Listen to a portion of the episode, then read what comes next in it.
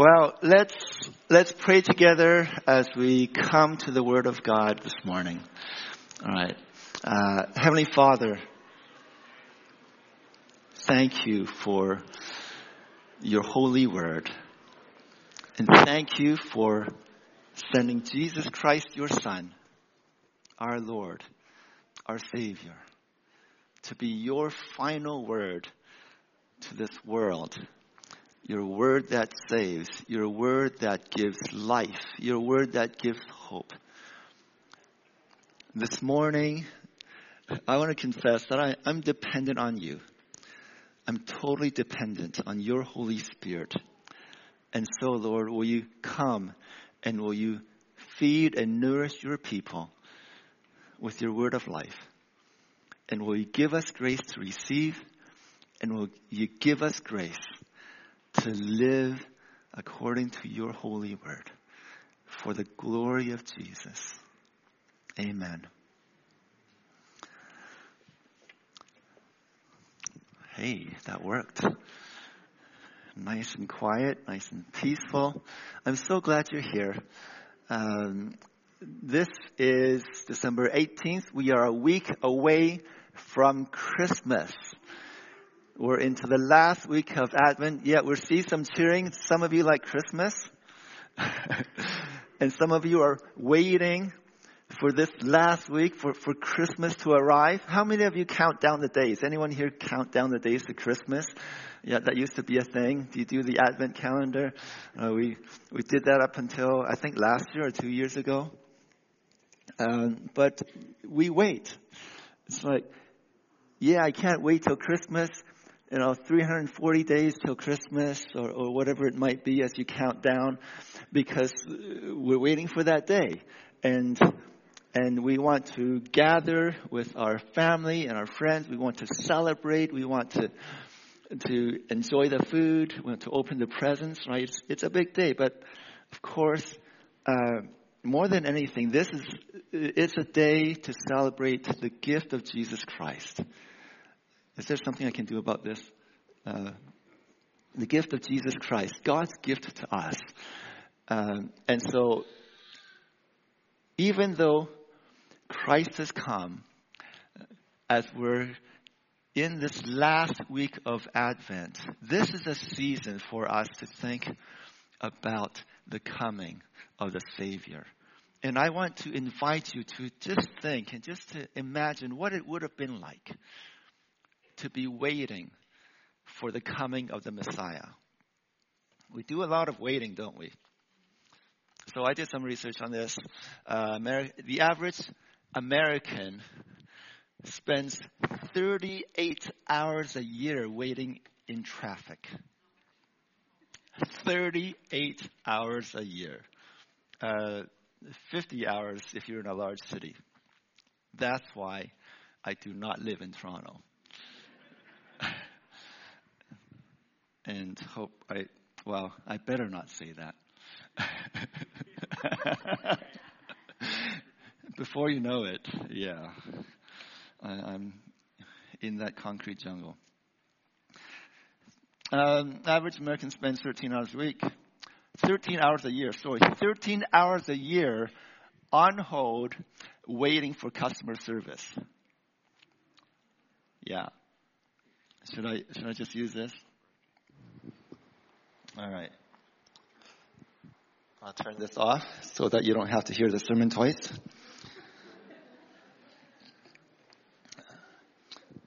So, 13 hours a year on hold customer service. You know what? One of my pet peeves is those, those telephone menus, right? Welcome to Bell MTS or whatever it might be. You know, we're so glad you called and on and on. Please listen carefully to the following minute. I'm like, just tell me what button to push. Please. Like you're wasting my time. You really are. I wonder how many hours a year I spend waiting for those menus to play through until I get to know them. Um, one study in UK uh, say that uh, on the av- the average office worker spends 45 minutes out of the hour checking social media. Can you believe that? 45 minutes out of the hour. Of course, none of you do that, right? Uh, it's the Brits over there. They do that, but not us. Well, after spending half an hour, after spending an hour waiting on the phone until I get to talk to a real person,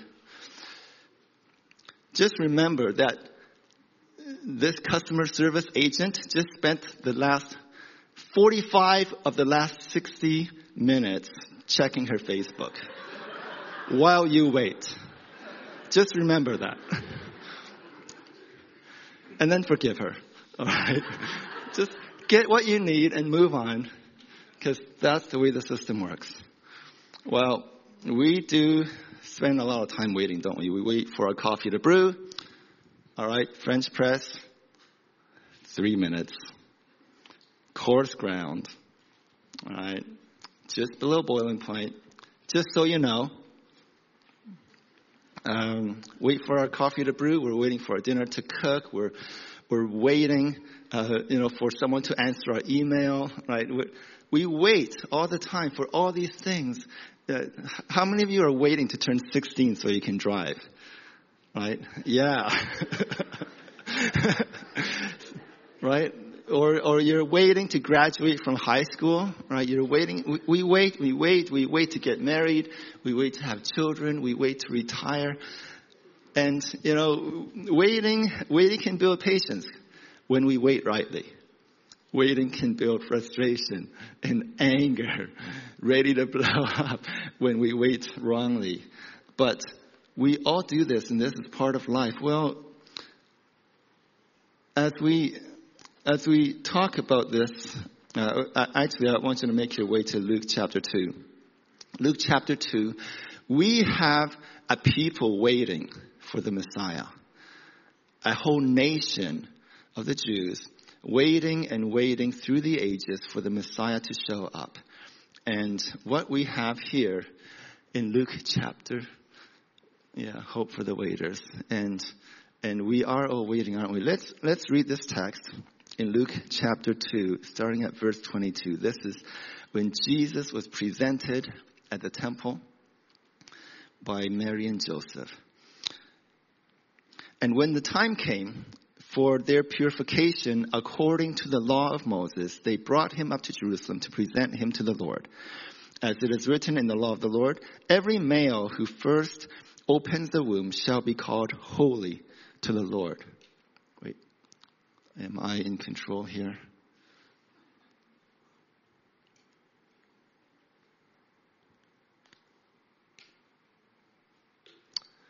Great, I've got the power.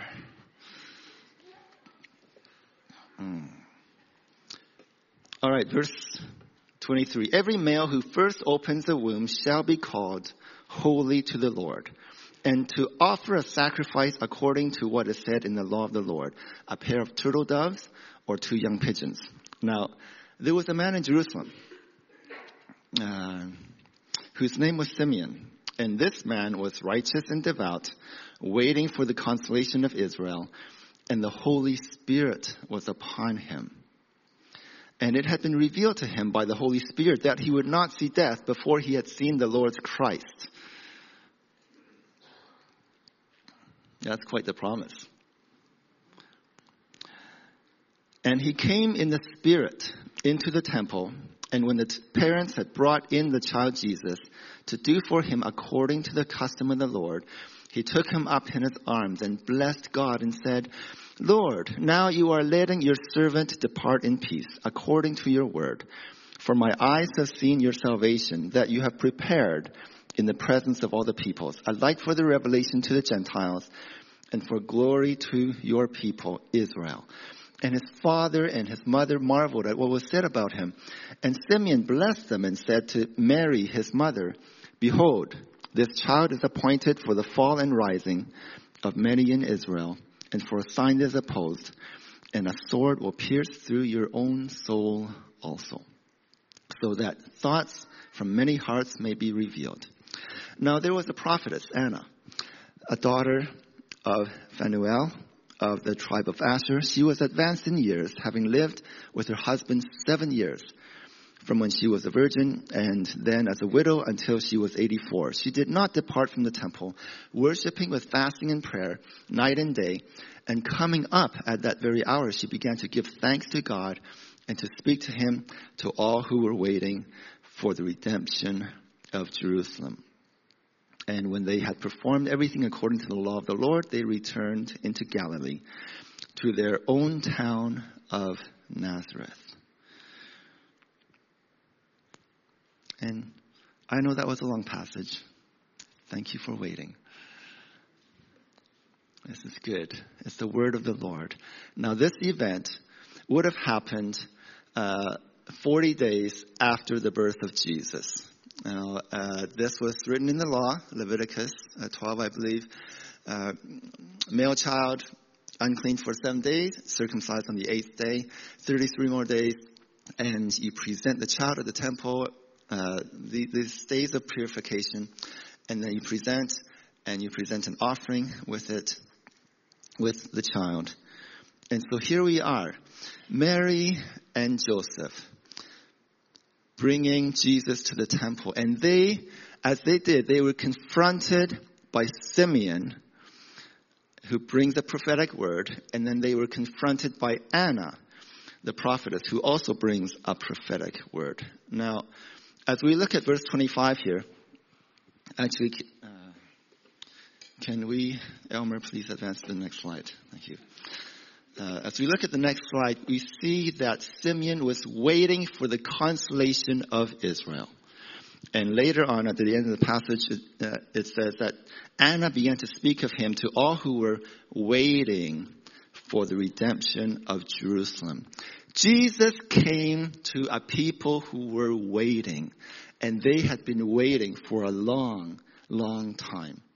And this season, I, I want us to be thinking about what it would have been like to be an Israelite, to be a Jew in those days, waiting for the Messiah, waiting and waiting. It had been a long, long time coming. Just to give a bit of historical background, you know, the people, the, the people of God had been waiting for their entire history. Abraham called at age 75 can you imagine being 75 and childless? Waiting till 75 when he was called by God and promised a child, and then waiting another 25 years after that to actually see that promise fulfilled. Can you imagine waiting that long? I mean, 25 years is a long time, right? But he waited. And even then, it was one child, one small plot of land. He had to die before seeing the promise. Isaac. Isaac, all right, Abraham's servant was sent far, far away to fetch a wife for him from his relatives. Um, I don't know how many of you would like at least some say in who you get to marry, but he had to wait and wait.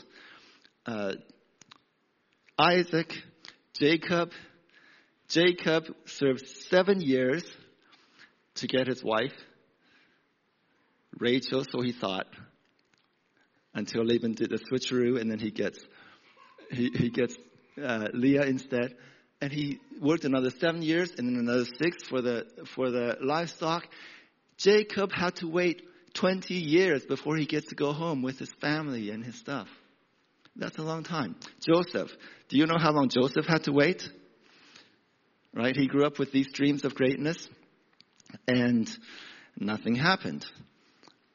Well, something happened. He got sold into slavery, and then he got thrown into prison. And then when he thought he would get out, this, this chief uh, cupbearer was going to be his, his way out. But the guy forgot him. And he had to wait years and years and years in prison before finally he was released and he was vindicated. There's a lot of waiting a lot of waiting. The Israelites waited in Egypt for 400 years as slaves before God brought them out. There's been waiting all through the history of Israel.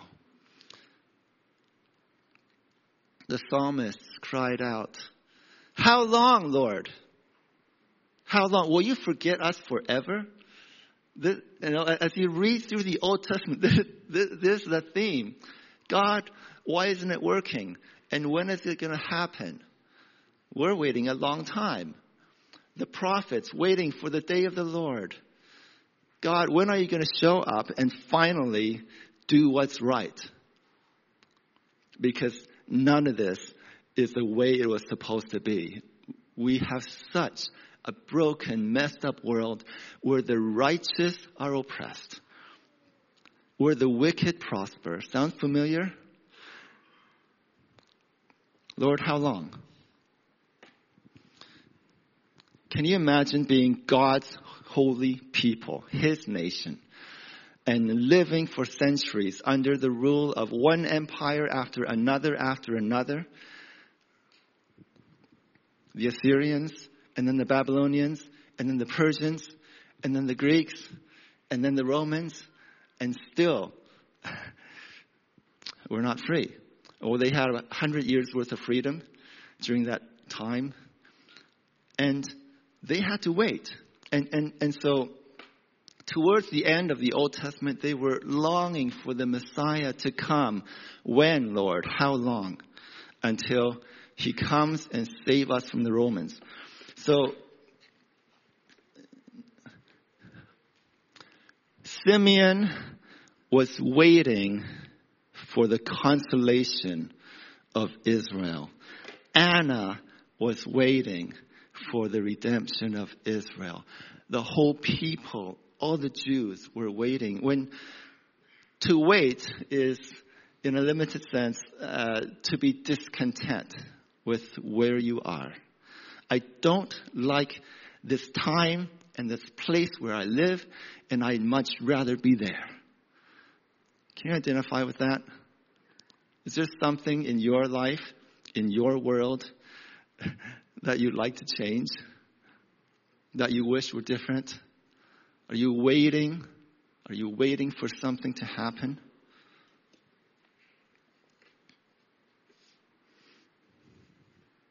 And you might not live under persecution, under the threat of your houses being burnt down, your your church is being burnt down, your kids being abducted, your possessions being confiscated, being imprisoned. You, you don't you don't live with the fear of being martyred. But you have problems that matter to you, that are real to you. We live there and we wait.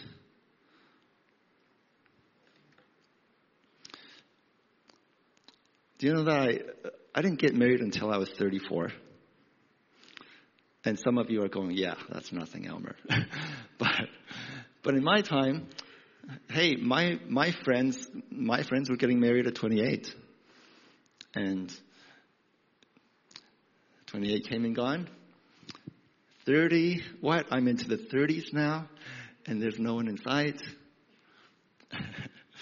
30, you can still kind of fool yourself into thinking, oh yeah, I'm, I'm barely into the 30s, right?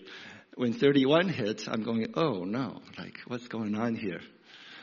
Well, I, I didn't meet Carlana until I was 32. And I married her at 34. Uh, I, I think I was maybe just past my 33rd birthday when I asked her to marry me. And I asked her to marry me the night before I was supposed to go off to Estonia for a three month mission. And that summer she was going off to the Nunavut for a 10 week uh, stint. And we were going to be apart for three months. I, I managed to swing, you know, to, to adjust the dates. We had 10 days together. And then I was gone. And there I was on the other side of the world, eight time zones away. Lonely as heck. I mean, really.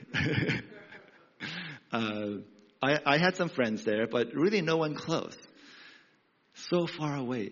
I hated being there. I want to be over there on the other side of the pond. We're waiting and waiting. To wait is to dislike where you're at. Well, God's people were waiting for His kingdom to come. God, come and settle things. This isn't right. Come and make it right. This was the cry of their hearts. They were in dark times, and it was into this time that Jesus was born. It was into this time. Jesus, this child, was the hope of salvation, the consolation of Israel. Now, in order to understand this, in order to understand this passage, it really helps for us to go to Isaiah 40 and sorry, there we go. And oh, that wasn't supposed to go that way. Oh well. Isaiah 40. Uh, when we look at Isaiah 40, we see the promise of comfort.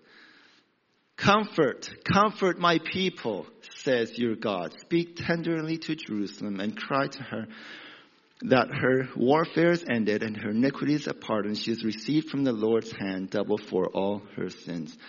Uh, to, most scholars believe that uh, this section of Isaiah was written during the time of exile. So Jerusalem's walls were broken down. The temple was destroyed. The nation was a disaster. God, they took uh, all the nobles and the royals and, and anybody of importance and deported them to Babylon, and there they were. Strangers in a foreign land, captives in a foreign land. And God says, Comfort them. Comfort my people. This is the same word, the consolation. They were waiting to be comforted, and God promises comfort. And He he goes on, a voice cries, verse 3, a voice cries, in the wilderness, prepare the way of the Lord. This is, this is the, the verse that is quoted in all four gospels saying, a new exodus is coming. Remember Egypt? They were saying, remember Egypt, how, how Yahweh showed up and brought you out of slavery and brought you through the wilderness and into the promised land and to the exiles in Babylon. God was saying, I'll do it again. I'm going to do it again. I'm bringing you out and I'm bringing you home. And now, after Babylon, after Persia, after Greece, after Rome, they were still there in their land, but not free. And they're waiting. And but God said, I'm bringing you out. No, not out of the Roman Empire, out of sin, out of the kingdom of darkness. I'm bringing you out. This is the consolation of Israel. And and look at what he says in verse 15. Sorry. Um, lost my. Look what he says in, in verse 15. Behold, the nations are like a drop from a bucket. Do you know that's where it came from? The saying. The nations are like a drop from a bucket and are counted as dust on the scales. Think of Egypt, think of Babylon, think of Assyria, all, all the great empires of the earth. They're nothing. They're nothing compared to God. They're a drop in a bucket. Do you know that Russia is nothing compared to God, that Iran is just a drop in a bucket, that China is just a drop in a bucket compared to the creator and the Lord of the universe.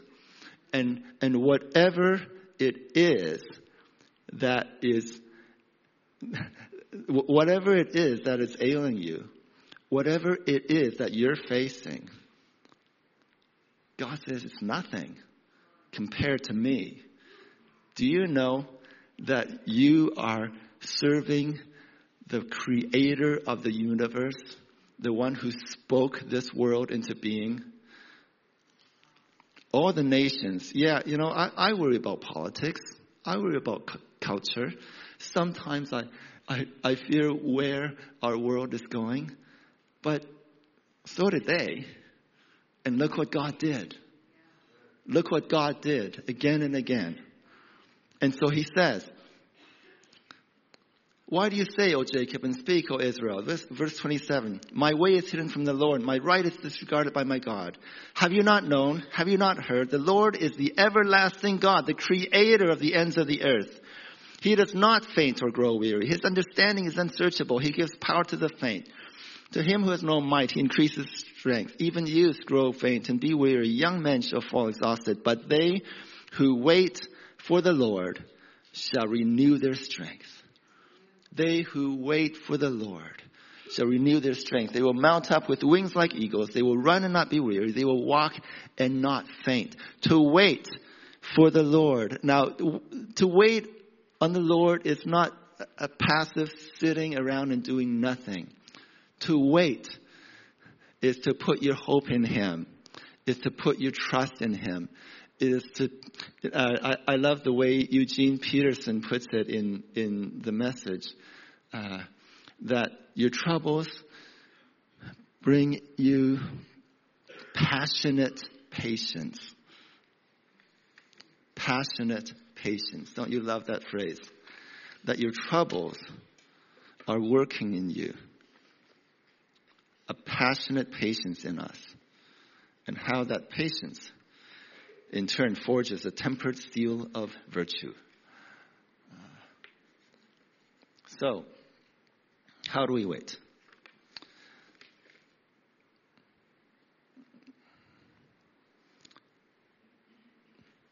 Yeah, I know that was a long introduction.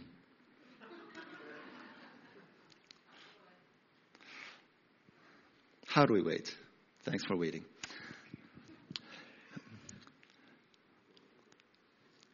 Mary and Joseph, all right? Mary and Joseph were obedient to the law. If you, if you look at, hmm. All right, thank you. All right, just, just one glance at this, it should be obvious, right? When the time for purification came, according to the law of Moses, they brought him, as it is written in the law of the Lord, according to what is written in the law of the Lord. Do you, do you start getting the picture here? Five times in this passage, it says that they did according to the law of the Lord. And in verse 39, when they had performed everything, everything according to the law of the Lord, do you start getting a picture here. Mary and Joseph were obedient to the law of God. And they kept, notice this, they kept the law and this is good. Have you ever heard people speak against the law? Have you heard Christians speak against the law as if it was some disease? Nowhere in the Bible does it say the law is bad or evil or wrong. It's the law of God. It's good. Even Paul, the champion of grace, even Paul says, I, I, think three times in his letters, that the law is good. Right? In 1 Timothy and then twice in Romans 7. The law is good. The problem is, is your flesh. the problem is your sin. You can't keep the law. But the law of God is good. So, look at, look at Simeon. Uh, Simeon, in verse 25, it says he is righteous and devout. Now, the word devout here means that he is careful in his religious duties. Oh, there's some more words that we don't like as evangelicals, right? How many of you have heard people speak against religion and against duty? All right? Where in the Bible does it ever say that religion is wrong? Yes, false religion is bad. Hypocritical religion, I, I can understand that. But when people go around saying, oh, I'm not religious, I'm just relational, the world around you goes, what? What are you talking about? Like, there's, it, it doesn't register because you're religious. You're a Christian. And even James says this is true religion, right? To, to, to uh, care for the widows and orphans in their distress, uh, keep oneself from being polluted. uh, nowhere in the Bible does it say religion is bad and wrong. And I've seen in my day some pretty bad preaching, some pretty, really, some preachers, present company accept, accepted. All right. Uh, I love our preachers here at Calvary. Uh, don't, don't you, don't you love Pastor Rob's preaching? Yeah. All right. Yeah. yeah. We are, we are so blessed. Yeah, Rob. We're so blessed to have you as our lead pastor. Uh, but I've heard, I've heard some really dorky theology come out of people's mouths just because they're trying to say something unexpected. They're trying to say something profound and they come up with some really wacky stuff. And yeah, I'm in that camp. I, have done that. and I'm so glad you weren't there to hear it. I have repented. I have repented. But yes, I have said things that now make me cringe. Even back then made me cringe. But let's, rather than, rather than repeating cliches that are not even true and not even biblical, uh, why not think about your neighbor or your friend? Just think a little bit about your, your non-Christian friend. How can I package truth, Christian truth, in a way that will make sense to them? How can I communicate this so that it hits? I'm not, well, I am religious, but my Christian spirituality is a whole lot more than that. You know what? It's about the forgiveness, forgiveness of sins. It's about finding healing in this broken world. It's about making meaning of life. It's about being loved by my creator and loving him back because I'm just so thankful. Like, whatever it is, think about your audience and think, how can I make this make sense to them? And so let's put away those faulty cliches. All right. But Simeon was righteous. Actually, I'm not there yet. Mary and Joseph they obeyed. They obeyed the law of the Lord. As they were waiting for the promise, they were obedient to the law. And can I, can I just encourage us? Let, us make it easy for God to catch us in our obedience. All right. Can, can we do that? You know, I, when, when some prophet comes and speaks to me, I don't want to be caught sinning. Isn't that one of our worst fears? Like, okay, you're in sin and, and God sends some prophet to come your way. Like, this happened to David, right? Remember the David and Bathsheba incident and God sends Nathan? You don't want a Nathan darkening your doors when you're not ready. Right? Wouldn't it be much better? Isn't it much better to be caught when, when, when God's prophet comes to speak that, that you're being obedient to the Lord? That you're being obedient to His law and to His ways. Let's make it easy for Him to catch us in the act of being faithful. Okay? Uh, Jesus said, My food is to do the will of Him who sent me. What is your food? What are you hungry for? Are you hungry for obedience? Are you hungry to do the will of God? Now, let's look at Simeon. Simeon was righteous and devout. Sorry. Mm, back. Simeon was righteous and devout. Simeon was habitually doing what was right. It was, he was a God pleaser at the core of his being. And, and notice, what else does it say about Simeon? He is waiting, and then it says the Holy Spirit was upon him. And the Holy Spirit was upon him. Uh, verse 26, and it was revealed to him by the Holy Spirit. Verse 27, and he came in the Spirit. Simeon was a man of the Spirit.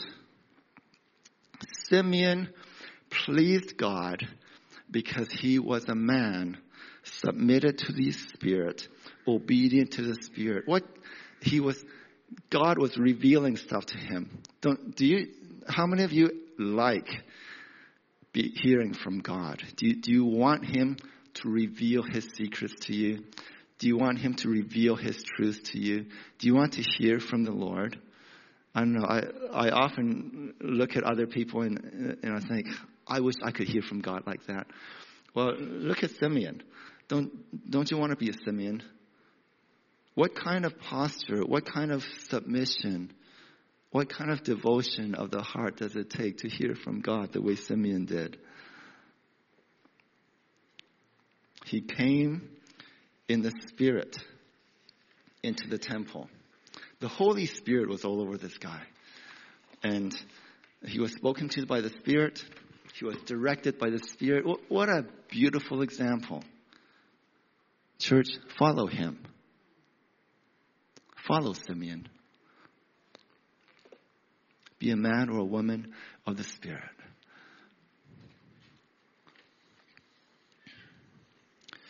Uh, for I, I need to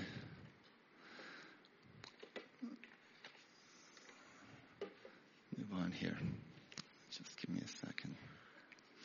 You know what? I can't address all the details, but in verse 35, he tells Mary, "And a sword will pierce through your own soul also." Mary had the great privilege of bearing the Christ, the Messiah, the Son of God. But just because you're righteous and just because you're privileged doesn't mean life will be easy. Mary had a really hard journey. She had to watch Jesus, her son, grow up. She, and she had to watch him do all, take on this crazy ministry. And at, at, at one time, she, she and his siblings were, were coming to fetch him because they thought he had gone crazy. He, he, the guy's mad. Uh, all these crowds around him. Mary had to watch her son die on the cross.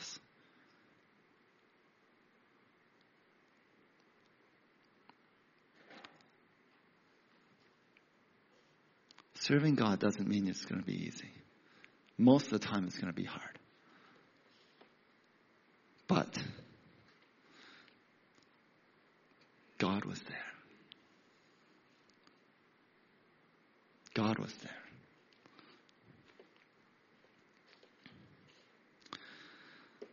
Now we come to Anna.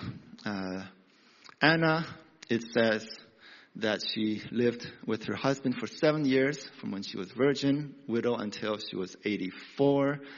Uh, some uh, some translations say she was a widow for four, for 84 years. I don't know how it was, but it's a long, long time to be widowed. Most people don't go into marriage thinking you'll have seven years together and 60 years apart. We don't think that way. Anna had a really disappointing life. I think, I think I would have been mad.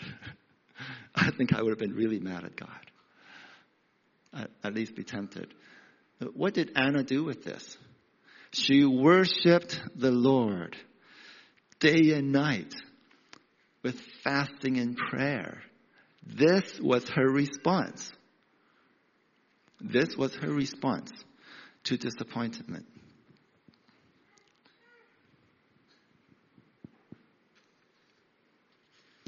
Day after day after day. Year after year after year. I can't imagine. 60 years? 60 years of waiting? She waited faithfully.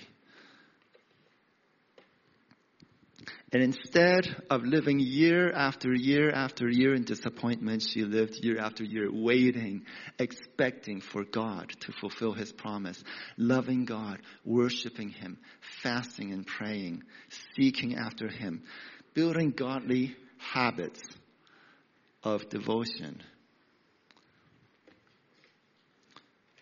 As you wait, be, be devoted in your dailiness. The, this, does life sometimes seem to, to drag on? It's like, oh, same thing day after day after day after day. Nothing's changing. This is taking forever. Yeah. Persevere in this. Trust God. Follow Anna.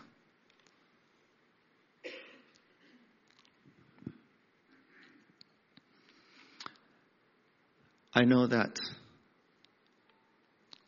some of you live in hard places. Many of you live in hard places. And when you think about Anna, you think, yeah, that's me. All of life is just so disappointing. And I've waited long enough. Jesus, the Messiah, has come.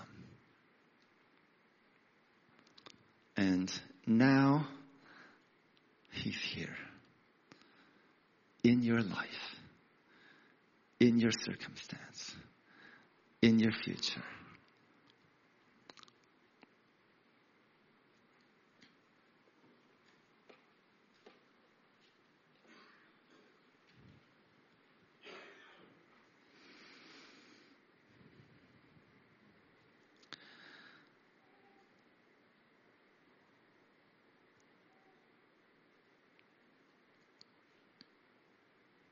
It's okay to not like where you are.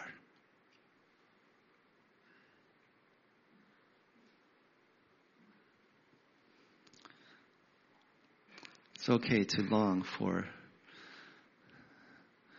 that day. Can I invite you, church, to wait? Jesus is coming again. As we wait for the first advent, we also wait for the second advent. He is coming to put everything right. He is coming to put an end to sin, to death, to evil, to disease, to suffering, and we wait. And we're commanded to wait. And we can wait with hope and we can wait with patience and we can wait excited with passionate patience. Don't, don't let this extinguish your passions.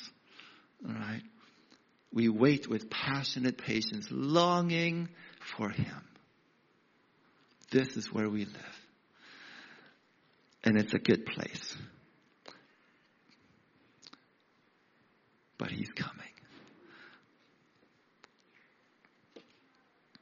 And as we wait, be obedient, be righteous, be spirit possessed, be devoted. Follow Mary and Joseph. Follow Anna. Follow Simeon.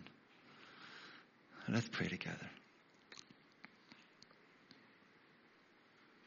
Our Heavenly Father, uh, we want to confess that we're in a dark place. And this world is not the way we want, we would want it to be. But Lord, we thank you that in the darkness, a light has come. That Jesus, the Messiah, has come. God, we put our hope in you. We put our trust in you. We pray that we would not be distracted by the, the civilian pursuits and the, uh, and the easy comforts of this world. But Lord, we want to fix our eyes on you. Will you make us hungry for obedience? Will you make us hungry for your presence? We love you, Lord. I pray that you would give grace to each one here to live well for you as they wait. In Jesus' name, amen.